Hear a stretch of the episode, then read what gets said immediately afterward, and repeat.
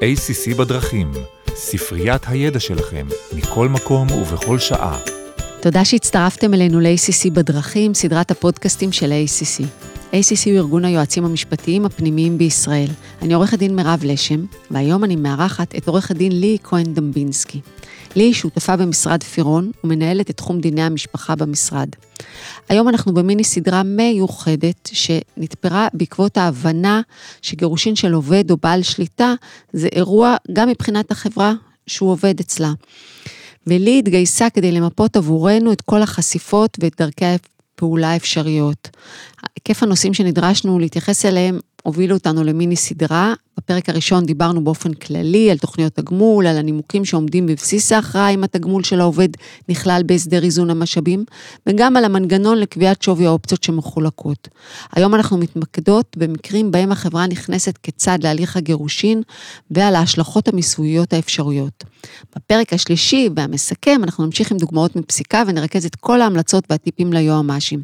אז שלום לי, אני שמחה מאוד לארח אותך שוב באולפן של קובי קלר. וזאת גם הזדמנות מצוינת להגיד לך שוב תודה רבה על ההכנה. תודה רבה, אני שמחה שוב להיות פה. לפני שנתחיל disclaimer קצר, הפודקאסט מיועד להעשיר את הידע הכללי שלכם, כל מה שנאמר בפודקאסט הוא בוודאי לא ייעוץ משפטי ולא מחליף כזה. אני רוצה לפתוח את הפודקאסט היום עם השאלה, האם יש השפעה לכך ששווי המניות או האופציות עולה לאחר הגירושין? אז דיברנו כבר בפרק הקודם על זה שלפי חוק יחסי ממון בעת גירושין, בן זוג של עובד זכאי לשווי מחצית מהאופציות שקיבל העובד בזמן חייהם המשותפים. בדרך כלל מדובר על תשלום כספי שיועבר מידי העובד בן בת זוגו, ולא בהעברת מחצית האופציות בעין. ובסוף הפודקאסט דיברנו על כך שהשאלה המרכזית שמעניינת את הצדדים בהקשר הזה, היא לפי איזה מועד ייקבע שווי האופציות, המועד בו נפרדו הצדדים, המועד בו האופציות מבשילות וניתנות למימוש, או המועד בו החברה נמכרה. אמרתי בסוף הפרק הקודם שבסטארט-אפים צעירים השווי במועד הגירושין אקראי, והוא לא קשור למהלך העסקי של החברה, ולכן הנטייה היא לדחות את האיזון עד להבשלה. מצד שני, יכולים להיות מצבים שבהם לעובד יש אינטרס לתזמן את הגירושין, כי יש נכון. לו מידע ש... אה, לגבי המהלכים העסקיים של החברה, והוא מנצל אותו לטובתו. אז אה, באחד המקרים שנידונו בבית המשפט למשפחה, בעל ואישה, שניהם רואי חשבון במקצוע, התגרשו בסוף שנת 2010, לאחר שהם הגיעו להסכם גירושין כולל בהליך של גישור. במסגרת ההסכם, הבעל העביר לאישה כספים בגובה מחצית שוויין של המניות והאופציות שהיו בידיו מהחברה הציבורית שבה הוא עבד. ובהתאם למה? בהתאם לערך שלהן בשוק באותו המועד. כחצי שנה לאחר הגירושין, האישה קראה בעיתון שהחברה בה עובד בעלה לשעבר נרכשה על ידי חברה אמריקאית, וכתוצאה שווי המניות והאופציות שבידיו עלה במאות אחוזים לעומת השווי שהוא שילם לה במועד איזון המשאבים. האישה תבעה אה, לחייב את הבעל לשעבר להעביר לידיה את מחצית ההפרש בין השווי החדש של המניות לשווי בעת הגירושין, וההפרש עלה לסך של לא פחות מ-900 אלף שקל. והיא זכתה בתביעתה. בית המשפט השתכנע בגלל סמיכות הזמנים בין הגירושין לבין מכירת החברה מצד אחד, והתפקיד הבכיר של הבעל כסמנכ"ל הכספים בחברה מהצד השני, בית המשפט השתכנע שהבעל היה מודע למשא ומתן שמתנהל סביב רכישת החברה, ומשהיה לבעל בסיס לחשוב שקיימים סיכויים לא מבוטלים שהחברה תימכר וערך המניות והאופציות יעלה בעתיד הקרוב, הוא היה צריך לשתף את המידע עם האישה במסגרת חובת תום הלב שכרוכה בהליך הגישור, ולתת בידיה את הנתונים והאמצעים להחליט אם הסכם הגירושין משתלם לכלכלית. ולאור זאת הוא חויב לשלם לאשתו לשעבר את ערך הנטו לאחר ניכוי מיסים והוצאות של ההפרש בין שווי המניות בעת חתימת ההסכם לשווי אחרי מכירת החברה. אני רוצה לראות אותם אחר כך באירועים משפחתיים משותפים. לא יודעת, תראי. לחברה אין מה להגיד בכל ההליכים האלה?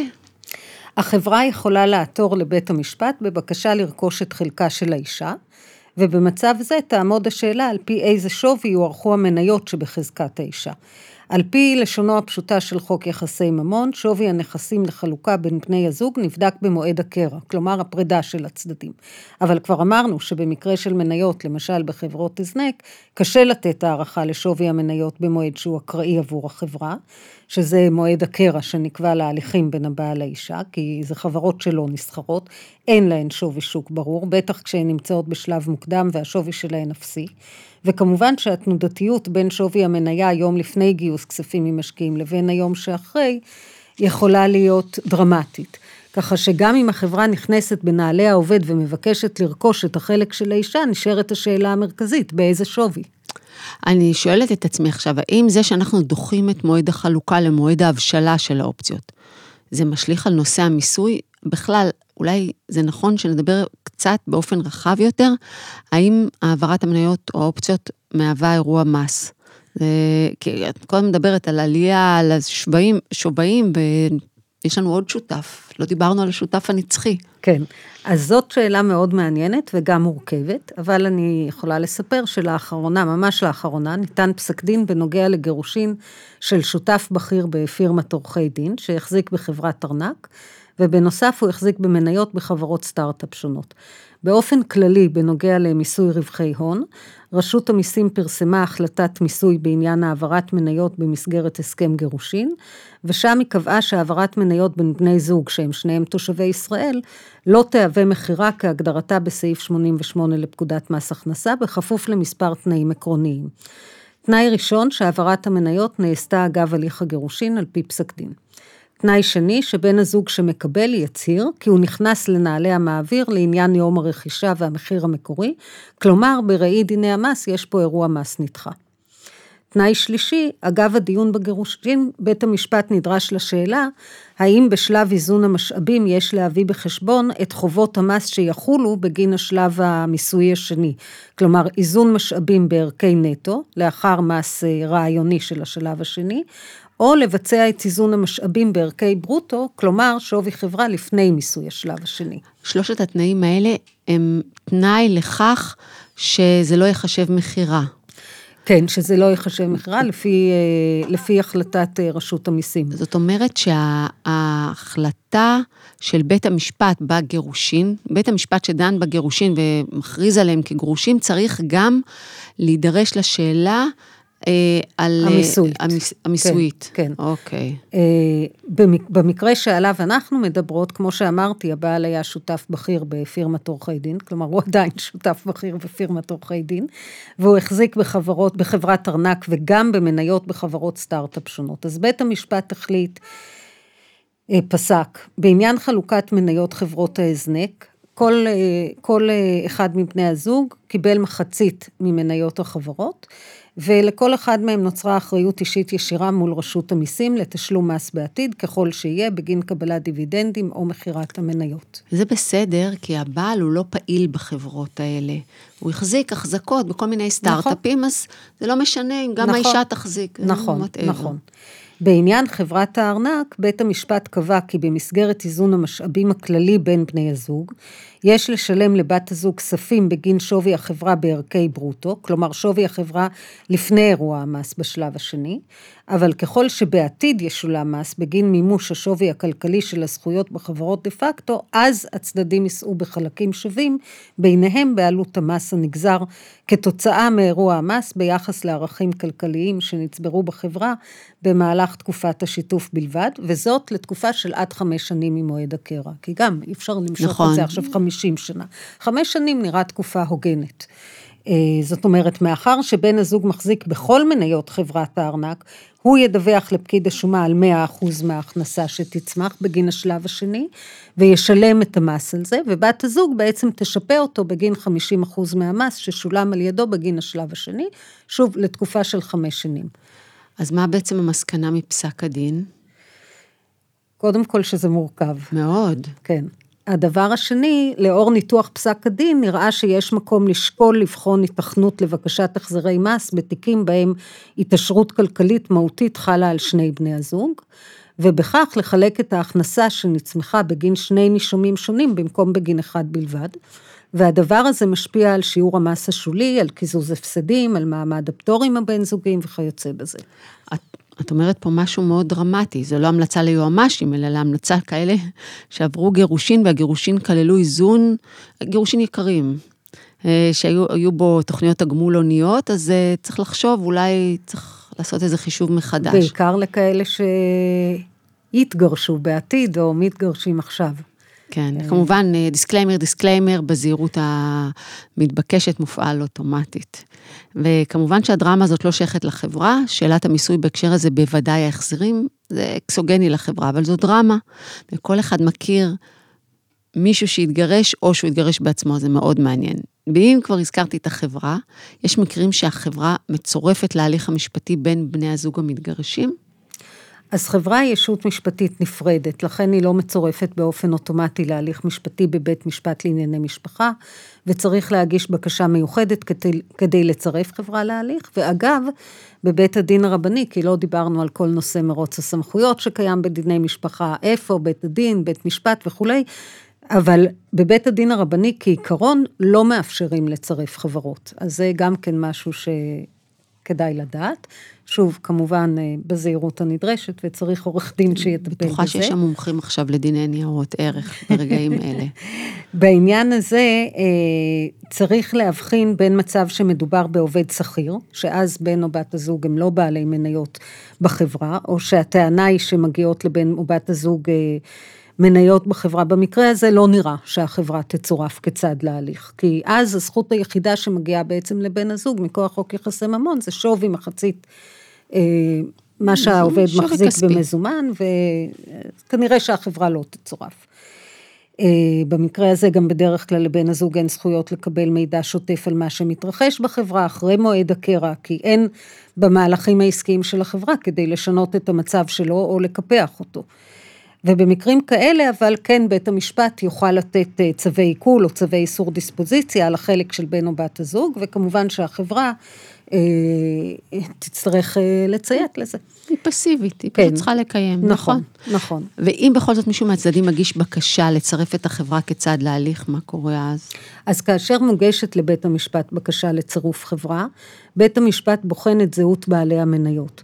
ככל שמדובר בחברה משפחתית מובהקת, שהמניות שלה מוחזקות בידי בני הזוג, האחים, הילדים, ההורים, וככל שאכן מדובר בסכסוך משפחתי, אז גוברת הנטייה של בית המשפט לצרף את החברות כצד להליך, ולהפך, ככל שיש ריבוי של בעלי מניות בחברה, והבעלות במניות מוחזקת בידי צדדים שאינם קרובי משפחה, אז בית המשפט ייטה שלא לצרף את החברה להליך. גם חוק החברות מעניק סעד במקרים בהם לשני בני הזוג מניות בחברה, או שנטען שמגיעות להם מניות בחברה.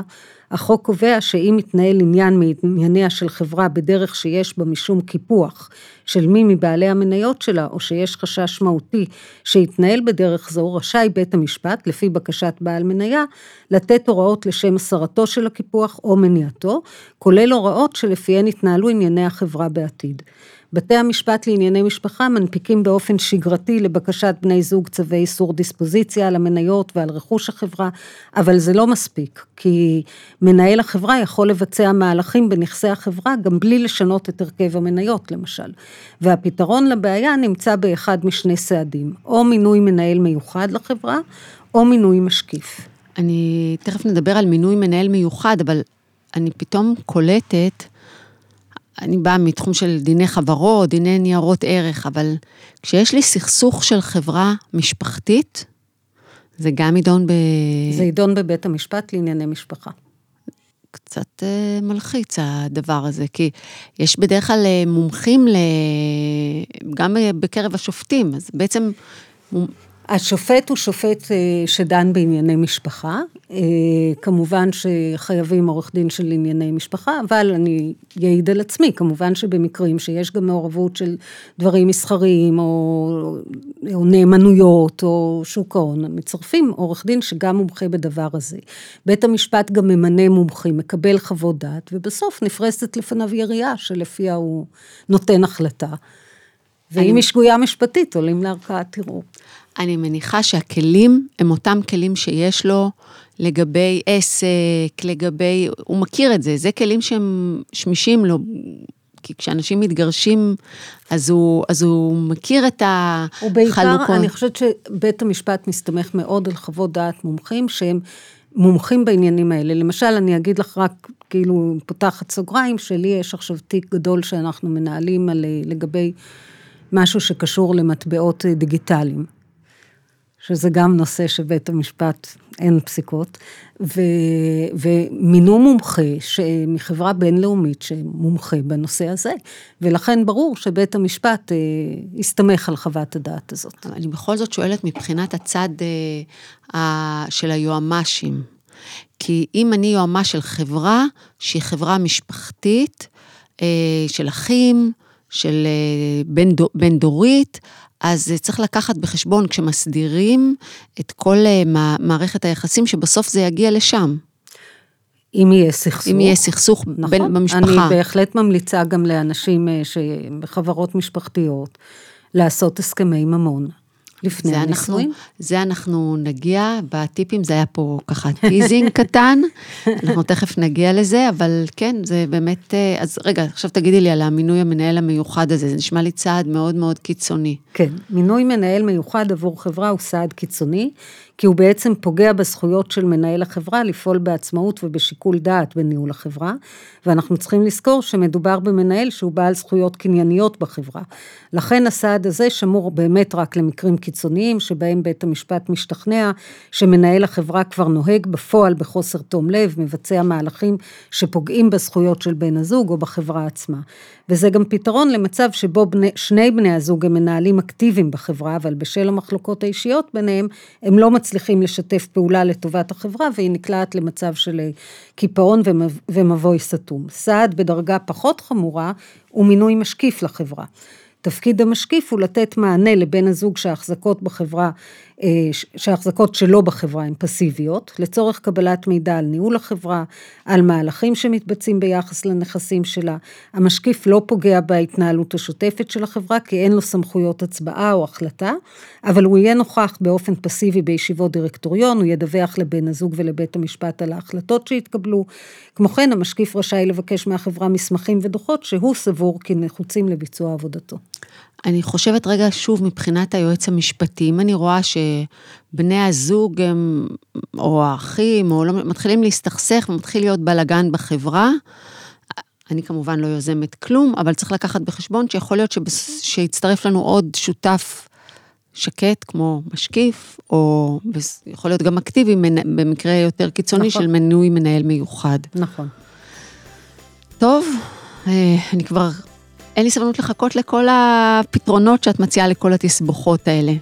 אז אה, יש למה לחכות, כי בפרק הבא והמסכם באמת נמשיך עם דוגמאות מפסיקה, ונרכז את כל ההמלצות והטיפים ליועצים המשפטיים. אז מחכה, מחכה, נתראה בקרוב. ביי ביי.